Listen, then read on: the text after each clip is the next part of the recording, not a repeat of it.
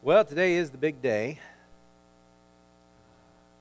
I don't know anything about football. I, I barely remember who's playing. I, if it weren't for Steve constantly reminding me, I probably would have forgotten by now. But it's the most watched event of the year, whether you're watching it for the game or whether you're watching it for the ads or whether you just show up for the food. You know, show up for the food. If you don't care about football, just show up for the food and have fun with us this afternoon. But this competition will decide who is the best. It will decide uh, the winner, and it will decide the loser. And then tomorrow, none of it matters. Not a single thing will matter. And, and next year, next fall, when the season starts again, they, they will start over all, all over again with a new competition. Though there's a lesson for us there. We can, we can get caught up in our victories we can rest on our laurels and we can stop pushing ahead. We can stop striving for more. We can stop giving our best. Or we can let defeat take hold of us and never learn from our defeats, never grow, and never move on. And both of those mistakes, whether resting in our victories or resting in our defeats, both of those mistakes uh, can be deadly. Both of those mistakes can kill vision and keep us from growing. Where we pick up this week in the scripture is a place where Israel has found themselves between victory and defeat. In Numbers chapter 20, Aaron has died. Aaron was Moses' brother. Aaron was the high priest. Aaron went to the people for or went to God for the people. He was Moses' voice. And it says at the end of Numbers 20 that after Aaron died, all the house of Israel, everyone in Israel wept for Aaron for 30 days. They grieved. They were lost. This, this man who had gone to God for them was gone. And then we begin chapter 21. And chapter 21 begins with the greatest victory that they had ever had over, their, over an enemy during this period of time. It says in verses 2 and 3 of, of Numbers chapter 21 And Israel vowed a vow to the Lord and said, If you will indeed give this people into my hand, then I will devote their cities to destruction. And the Lord heeded the voice of Israel. God listened to them and gave over the Canaanites, and they devoted them and their cities to destruction. And so the name of the place was called Hormah. But victory or defeat, the lesson is you can't stop. You can't quit moving on. You can't give up on vision. Numbers chapter 21, uh, verses 4 through 9, which in those Bibles that we've got for you there, it's, it's page 190, or excuse me, 129. Numbers chapter 21, verses 4 through 9. From Mount Hor, they set out by the way to the Red Sea to go around the land of Edom. And the people became impatient on the way. And the people spoke against God and against Moses. Why have you brought us up out of Egypt to die in this wilderness. Uh, for there is no food and no water, and we loathe this worthless food. Then the Lord sent fiery serpents among the people, and they bit the people, so that many people of Israel died. And the people came to Moses and said, We have sinned, for we have spoken against the Lord and against you. Pray to the Lord that he might take away the serpents from us. And so Moses prayed for the people, and the Lord said to Moses, Make a fiery serpent and set it on a pole, and everyone who is bitten, when he sees it, shall live. And Moses made a bronze serpent and set it on a pole. And if a serpent bit anyone, he would look at the bronze serpent and live. Okay, so that's a very weird story, isn't it? I mean, that's, that story is just very strange. And, and while we could just look at the story for its weirdness, uh, we can't divorce the story from the two things that have just happened. One, the loss of Aaron and this time of defeat for the people. And two, the victory in Arad.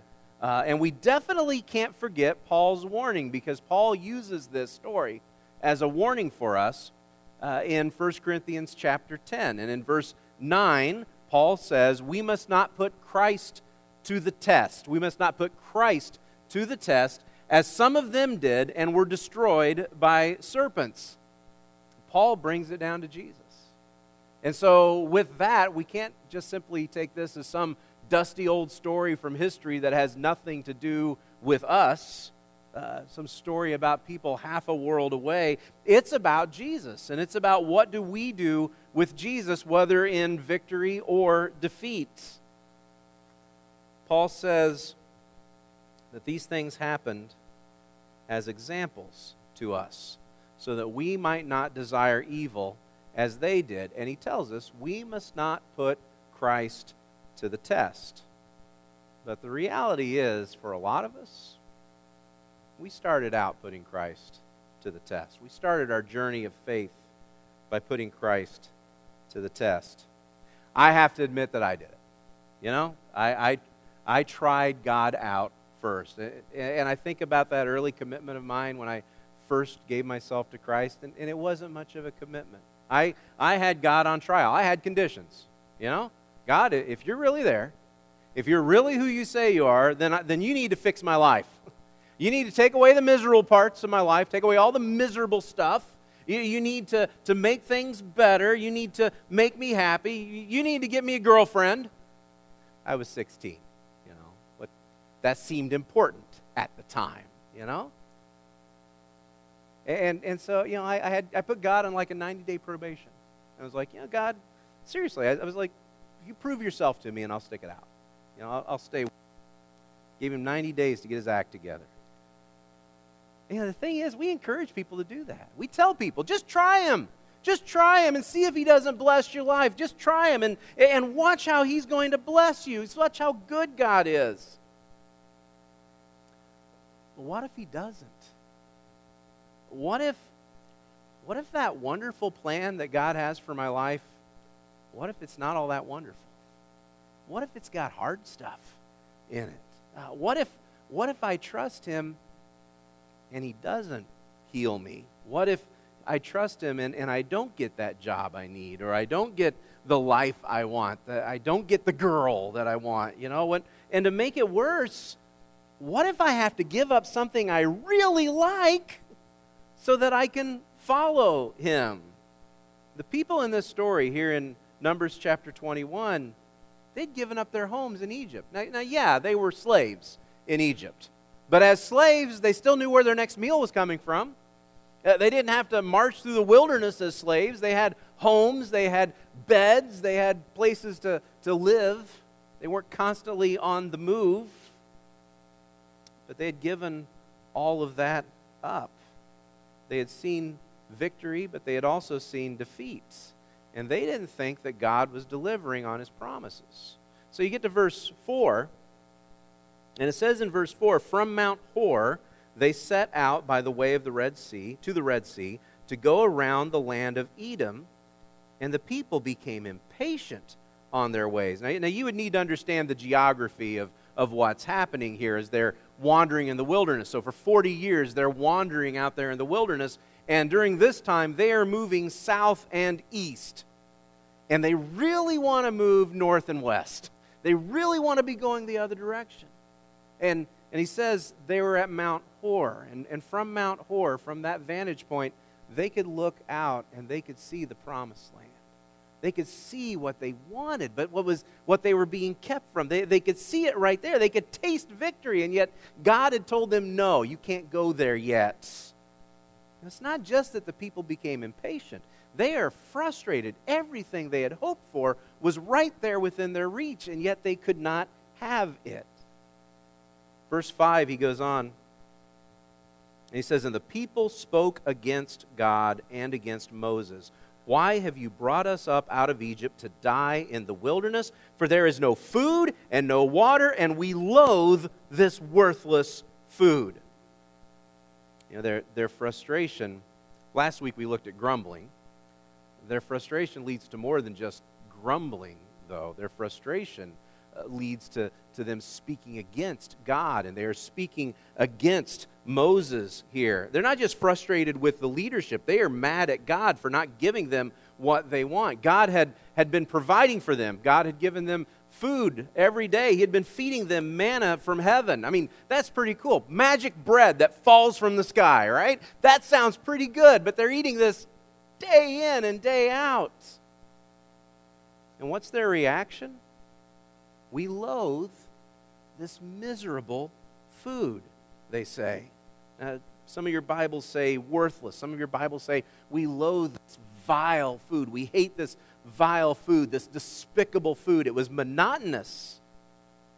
And the, the real trouble that they get themselves into here in verse 5, there's this thing in the, that we have in the Old Testament. We call them Old Testament types, okay?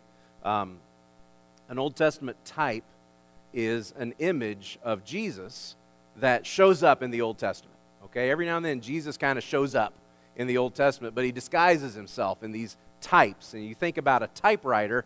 Uh, when we were kids, we had typewriters, okay? And you have a typewriter, and what does a typewriter do? The type strikes an image on the paper, right? So every now and then in the Old Testament, Jesus shows up as a type, and he strikes an image of himself in the Old Testament. And so we see Moses talking to a burning bush. That's a type of Christ, right? Moses, is a, there's this rock out there in the wilderness. They hit the rock, water comes out, boom, that's a type of Christ. So we have all of these different types of Christ in the Old Testament.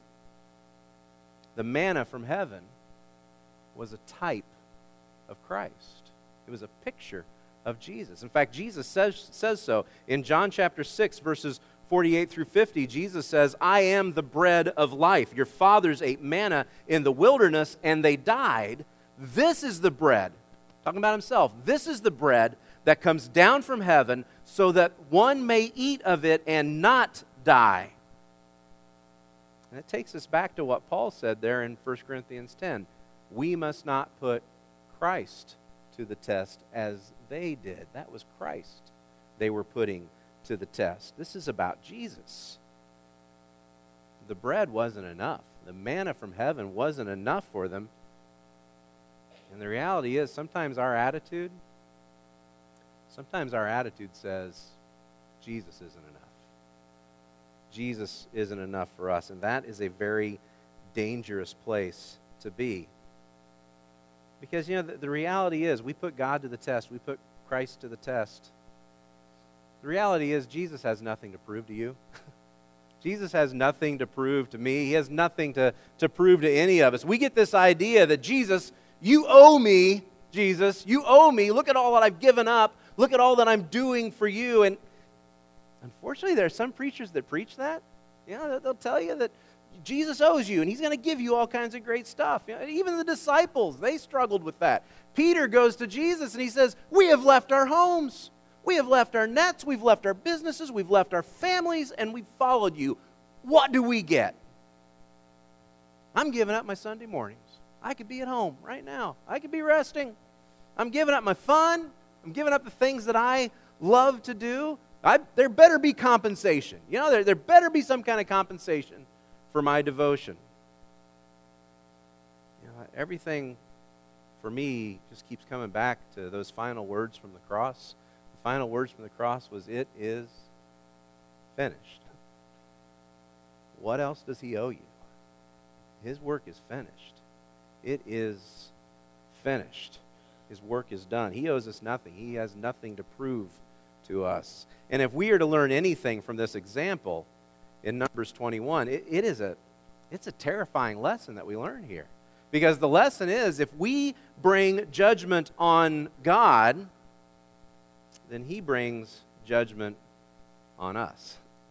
If We bring judgment on God, he brings judgment on us. Now, God had saved these people miraculously. You remember the story, right? He had saved them miraculously. The, the Red Sea splits, they walk through, you know. Uh, God had proven himself in miraculous ways over and over again. God had even fed them miraculously with this manna that would fall like dew, and, and then they would gather it up and they would, ba- they would bake bread out of it. God had saved them miraculously. He had fed them miraculously, but that wasn't enough for them. And so, what does he do? You look at verse 6. Then the Lord sent fiery serpents among the people, and they bit the people, so that many people of Israel died. As my hero would say, snakes. Why did it have to be snakes? They rejected the miraculous, and in response, God judged them with the natural. When they rejected the miraculous, God judged them with the natural. He judged them with, with snakes. You know, our experience isn't a whole lot different. Jesus comes offering us miraculous salvation. He comes offering us the miraculous. Forgiveness from sins. That's miraculous. You didn't have to do anything for that. He did it for you. It's miraculous. The presence of the Holy Spirit. I mean, the, the Spirit of God, which used to dwell in this temple, now dwells in you. That's miraculous. that's an uh, amazing thing to think about. Eternity in heaven. You get to live forever in heaven. That's miraculous.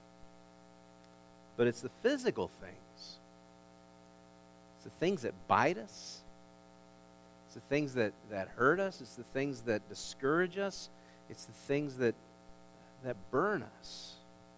Those get in the forefront of our minds. Why, why am I not healed from this? Why am I still depressed?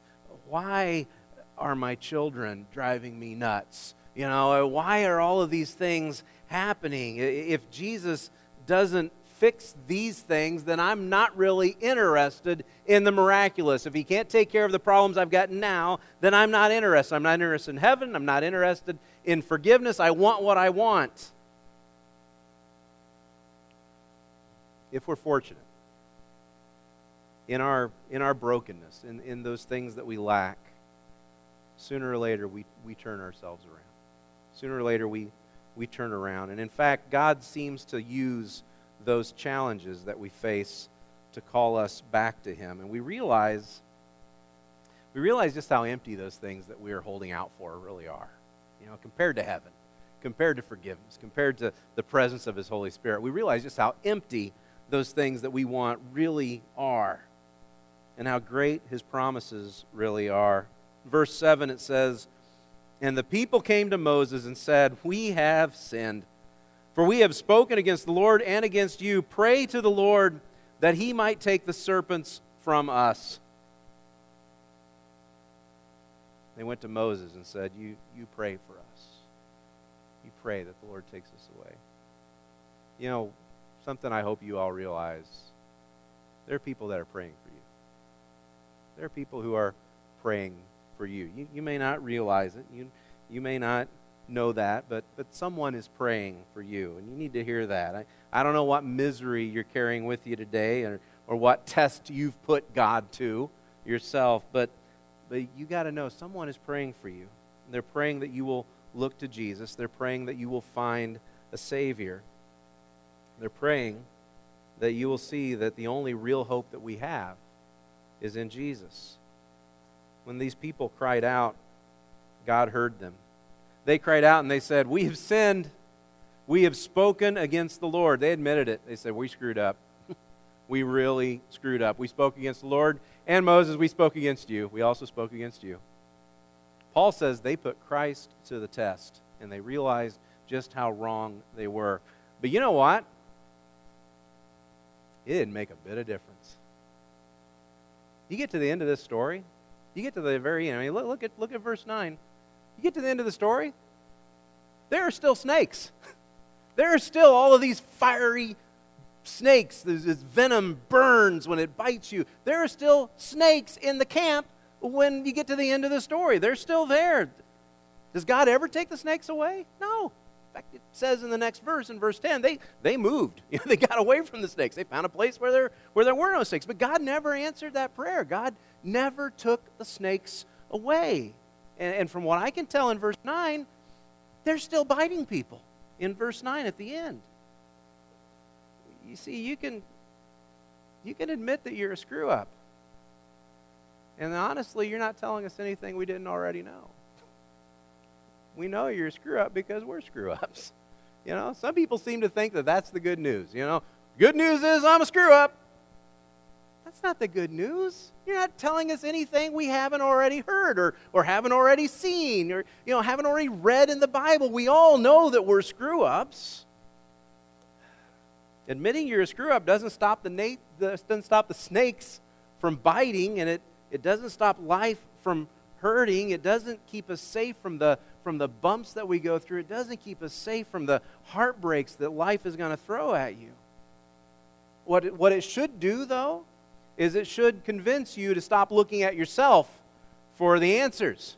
Because if you're a screw up and I'm a screw up, then all those things that I keep telling God that I have to have, if, he's, if I'm really going to follow you, I have to have these things. I'm a screw up. I have no idea what I need. I have no idea what I really, really need. Stop trying to find a solution to your problem within yourself. But it's after they admit that they've sinned. It's after they admit that they've screwed up. That's when God can save them. And you read the end of the story, verses 8 and 9.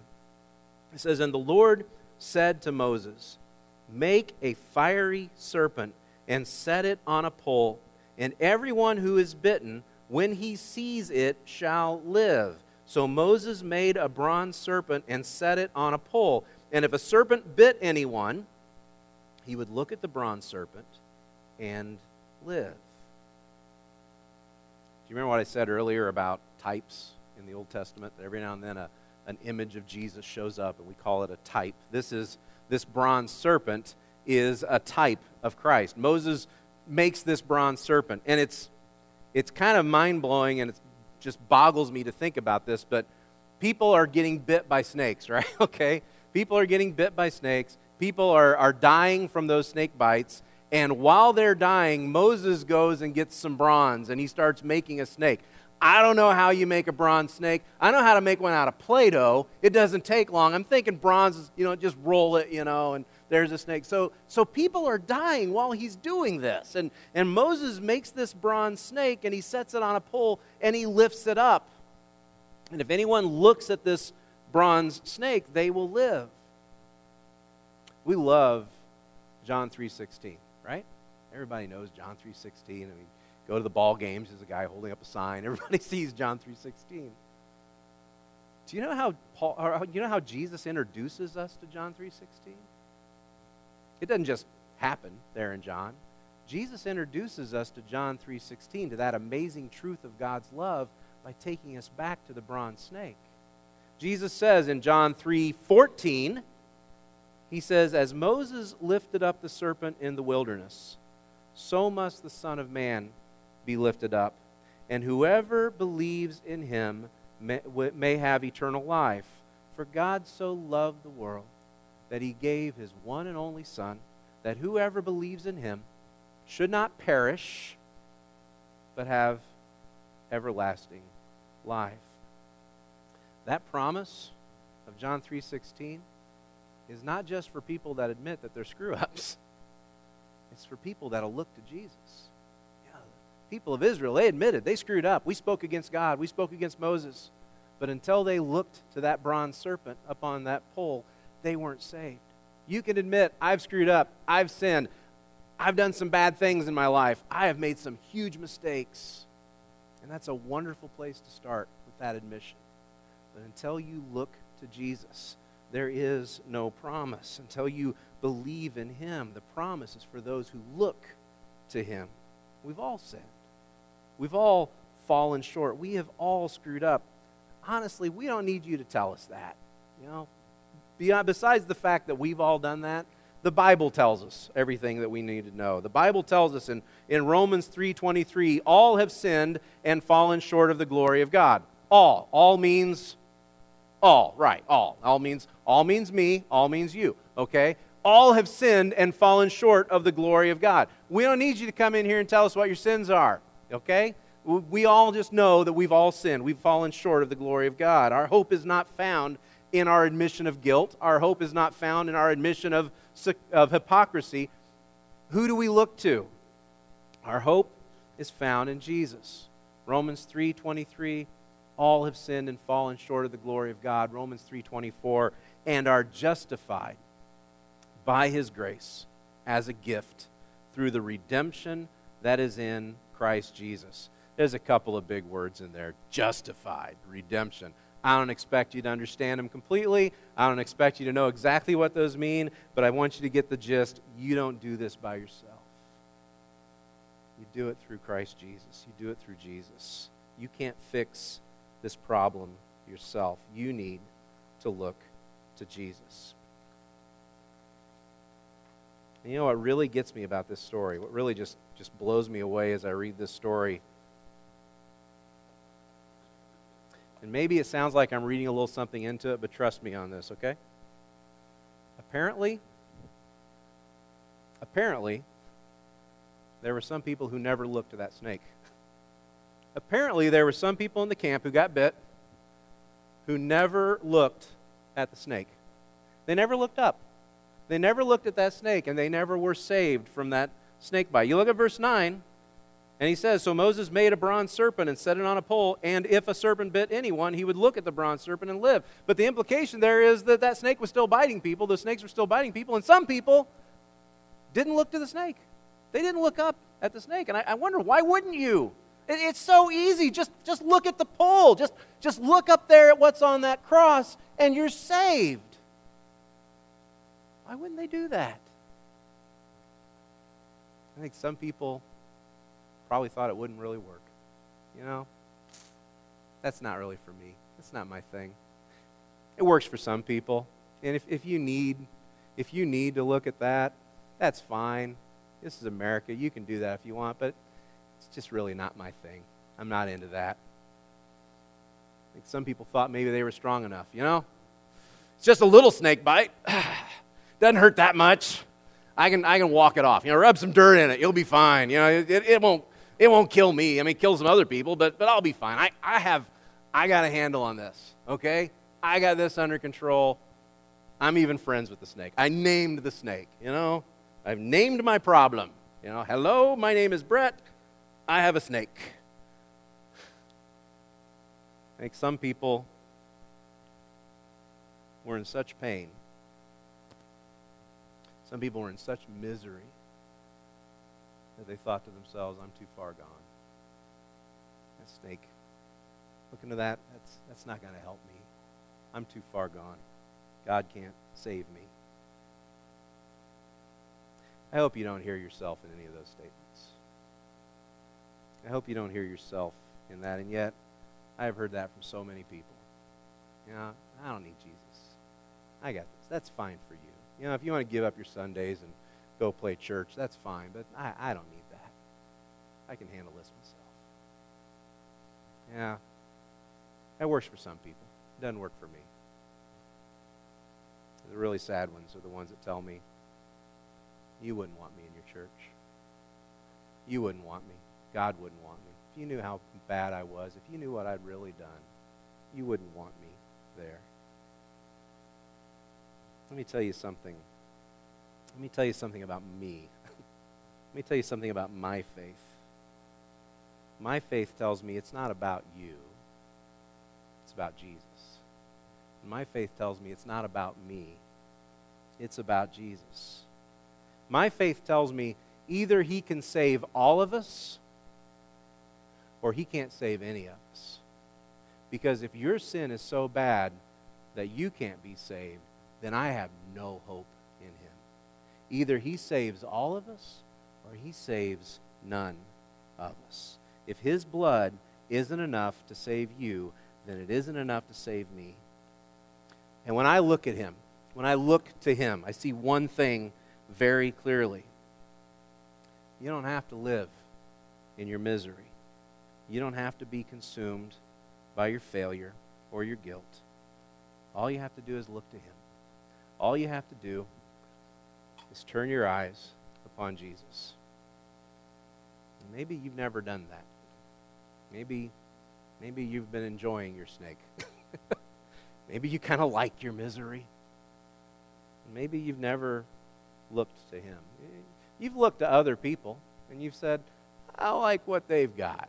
Like, I like this guy. But it's never become something that you look to yourself. You've never seen it for yourself. You never looked to him.